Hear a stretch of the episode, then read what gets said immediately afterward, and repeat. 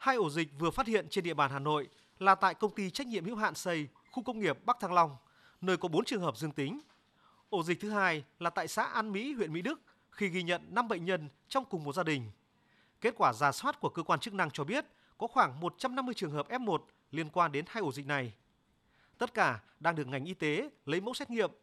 Chính quyền địa phương đã khoanh vùng khử khuẩn, phong tỏa địa bàn bệnh nhân sinh sống. Chủ tịch Ủy ban nhân dân huyện Đông Anh Nguyễn Xuân Linh cho biết. Thì ông Anh đã truy vết tất cả nội dung. Một là ở nhà trọ của ca bệnh, thì đã cho cách ly là 21 hộ gia đình với 147 nhân khẩu tại đây.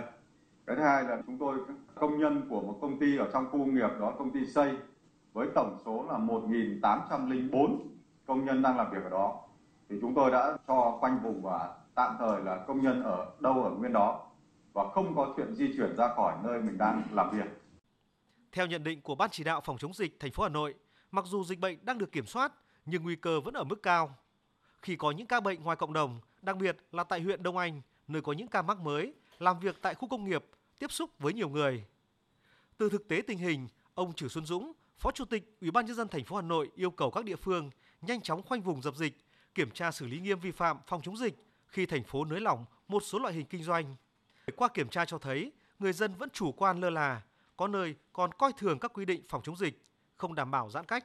Ủy ban nhân quận ờ, Hoàng Mai, hai huyện Đông Anh và Mỹ Đức ờ, chỉ đạo các lực lượng khẩn trương truy vết, khoanh vùng, cách ly, xét nghiệm các trường hợp liên quan F0 trên địa bàn và thông báo đến các địa phương liên quan về cái di biến động của các ca F0 để khoanh vùng cách ly xét nghiệm, tuyệt đối không để dịch lây lan bùng phát ra cộng đồng.